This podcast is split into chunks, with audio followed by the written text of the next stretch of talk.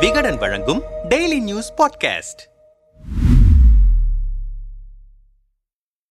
அதிரடி அரசியலுக்கு பெயர் போன தலைவர்களில் முலாயம் சிங் யாதவ் முக்கியமானவர். அரசியல் முக்கியத்துவங்கள் நிறைந்த உத்தரப்பிரதேச மாநிலத்தை மூன்று முறை ஆட்சி செய்த முலாயம் தேசிய அரசியலிலும் பெரும் பங்காற்றியிருக்கிறார். கடந்த சில தினங்களாக உடல்நலக் குறைவால் சிகிச்சை பெற்று வந்தவர் அக்டோபர் பத்தாம் தேதி என்று காலமானார். மல்யுத்த வீரர் டூ அரசியல்வாதி. உத்தரப்பிரதேசத்தில் உள்ள எடாவா மாவட்டம் மல்யுத்த சண்டைக்கு பிரபலம். அந்த மாவட்டத்தில் உள்ள சைஃபி கிராமத்தில் பிறந்த முலாயம் சிங்கும் மல்யுத்த களத்தில் கெட்டிக்காரர். இளம் வயதில் எக்கச்சக்க எக்கச்சக்கமான மல்யுத்த போட்டிகளில் கலந்து கொண்டு வெற்றி பெற்றிருக்கிறார். இவர் ஒருமுறை எதிராளியின் இடுப்பை தன் கைகளால் சுற்றி வளைத்து விட்டார் என்றால் அந்த பிடியிலிருந்து எதிராளி மீளவே முடியாது என்கின்றனர் அவரின் கிராமத்தை சேர்ந்தவர்கள். இப்படி மல்யுத்த போட்டிகளில் களமாடி கொண்டிருந்தவர் தந்தையின் விருப்பத்திற்கேற்ப ஆசிரியராக பணியாற்றினார். கல்லூரியில் படிக்கும்போது ராம் மனோகர் லோகிஹா ராஜ்நாராயணன் ஆகிய சோசியலிச தலைவர்களின் பேச்சுக்களால் ஈர்க்கப்பட்டு அரசியல் பக்கம் திரும்பினார் முலாயம். மாணவ தலைவராக இருந்தவர் சோசியலிஸ்ட் போராட்டங்களில் கலந்து கொண்டு கிட்டத்தட்ட மூன்று ஆண்டுகள் சிறைவாசம் அனுபவித்தார்.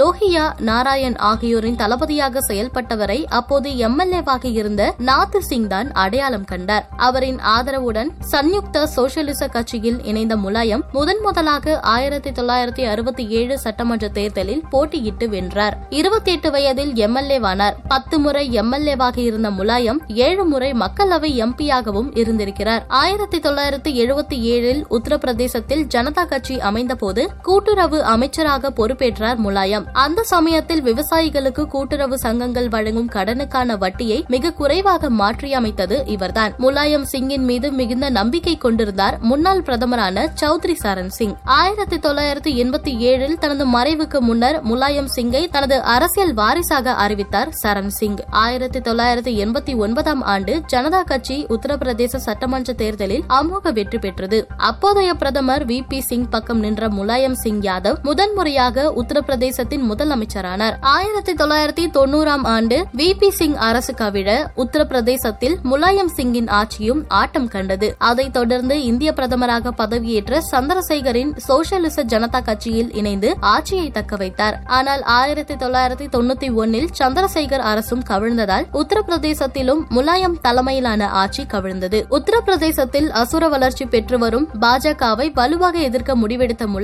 ஆயிரத்தி தொள்ளாயிரத்தி தொண்ணூத்தி இரண்டில் சமாஜ்வாடி கட்சியை தொடங்கினார். அந்த ஆண்டு நடந்த தேர்தலில் கன்ஷிராமின் பகுஜன் சமாஜ் கட்சியுடன் கூட்டணி அமைத்து மீண்டும் முதலமைச்சரானார். பிற்படுத்தப்பட்ட மக்களின் முன்னேற்றத்திற்காக பல்வேறு முன்னெடுப்புகளை மேற்கொண்டார். ஆயிரத்தி தொள்ளாயிரத்தி தொண்ணூத்தி ஆறில் நடந்த மக்களவைத் தேர்தலில் பாஜக காங்கிரசிற்கு பெரும்பான்மை கிடைக்காத நிலையில் ஐக்கிய முன்னணி கூட்டணி உருவானது. தேவகவுடா தலைமையில் பல மாநில கட்சிகள் இணைந்து ஆட்சி அமைத்தன. அதில் முலாயம் சிங்கின் பங்கும் முக்கியமானது. தேவகவுடா ஐக்கிய குஜரால் ஆகிய இரண்டு பேரின் அமைச்சரவையிலும் மத்திய பாதுகாப்புத்துறை அமைச்சராக இருந்தார் முலாயம். இவர் பிரதமராகும் வாய்ப்புகள் இருந்தும் சில தலைவர்கள் ஏற்படுத்திய இடையூறுகளால் அந்த வாய்ப்பு கைவிட்டு போனது. ஆயிரத்தி தொள்ளாயிரத்தி எண்பத்தி ஒன்பதில் முதன்முறையாக உத்தரப்பிரதேசத்தில் ஆட்சிக்கு வந்த முலாயம் பாபர் மசூதியை காக்க பல்வேறு முயற்சிகளை மேற்கொண்டார். பாபர் மசூதியை இடிக்கும் நோக்கில் கர சேவகர்கள் பேரணிகள் நடத்திய போது அந்த மசூதியை சுற்றி பலத்த பாதுகாப்பை ஏற்படுத்தினார். அப்போது பேசிய முலாயம் பாபர் மசூதியை தாண்டி ஒரு பறவை கூட பறக்க முடியாது. அந்த அளவிற்கு பலத்த பாதுகாப்பு போடப்பட்டிருக்கிறது என்றார். இந்த பேச்சு இஸ்லாமியர்கள் மத்தியில் முலாயமுக்கு பேராதரவை ஏற்படுத்தியது. தொடர்ந்து ஆயிரத்தி தொள்ளாயிரத்தி தொண்ணூறாம் ஆண்டு பாபர் மசூதியை நோக்கி கர சேவகர்கள் பேரணி சென்றபோது அவர்கள் மீது முதலில் தடியடியும் பின்னர் துப்பாக்கிச் சூடும் நடத்தப்பட்டது. இந்த துப்பாக்கி சூட்டில் கர சேவகர்கள் சிலர் கொல்லப்பட்டதும் பெரும் விவாதத்தை கிளப்பியது. பின்னர் உத்தரப்பிரதேசத்தின் முன்னாள் முதலமைச்சர்களுள் ஒருவரான கல்யாண் சிங்கை கட்சியில் இணைத்துக் கொண்டதால் இஸ்லாமியர்களின் ஆதரவை இழந்தார் முலாயம். தொடர்ந்து தனது அடுத்தடுத்த நகர்வுகள் மூலம் இஸ்லாமியர்கள் மத்தியிலான செல்வாக்கை ஓரளவுக்கு மீட்டெடுத்தார். இரண்டாயிரத்தி ஏழு சட்டமன்ற தேர்தலில் தொன்னூத்தி ஏழு தொகுதிகளை மட்டுமே கைப்பற்றியது சமாஜ்வாடி. இரண்டாயிரத்தி பன்னிரண்டு சட்டமன்ற தேர்தலுக்கு சில காலம் முன்னர் வரை சமாஜ்வாடி கட்சி ஐம்பது இடங்களை கூட வெல்லாது என்ற நிலையே இருந்தது. ஆனால் முலாயமின் திட்டங்கள் வியூகங்களால் அந்த தேர்தலில் இருநூத்தி இருபத்தி நான்கு தொகுதிகளை கைப்பற்றி ஆட்சி அமைத்தது சமாஜ்வாடி. தனது மகன் அகிலேஷ் யாதவை உத்தரப்பிரதேசத்தின் முதலமைச்சராக முதலமைச்சராக்கினார் முலாயம். கூட்டணி தர்மத்தை மீறுபவர் வாரிசு அரசியலை முன்னெடுப்பவர் என முலாயம் சிங் மீது சில குற்றச்சாட்டுகள் வைக்கப்பட்டாலும் உத்தரப்பிரதேசம் மட்டுமல்ல இந்தியா முழுவதும் இருக்கும் பிற்படுத்தப்பட்டவர்கள் சிறுபான்மையின மக்களுக்காக குரல் கொடுத்ததற்காகவே அவர் நிச்சயம் காலம் கடந்து நினைவு கூறப்படுவார்.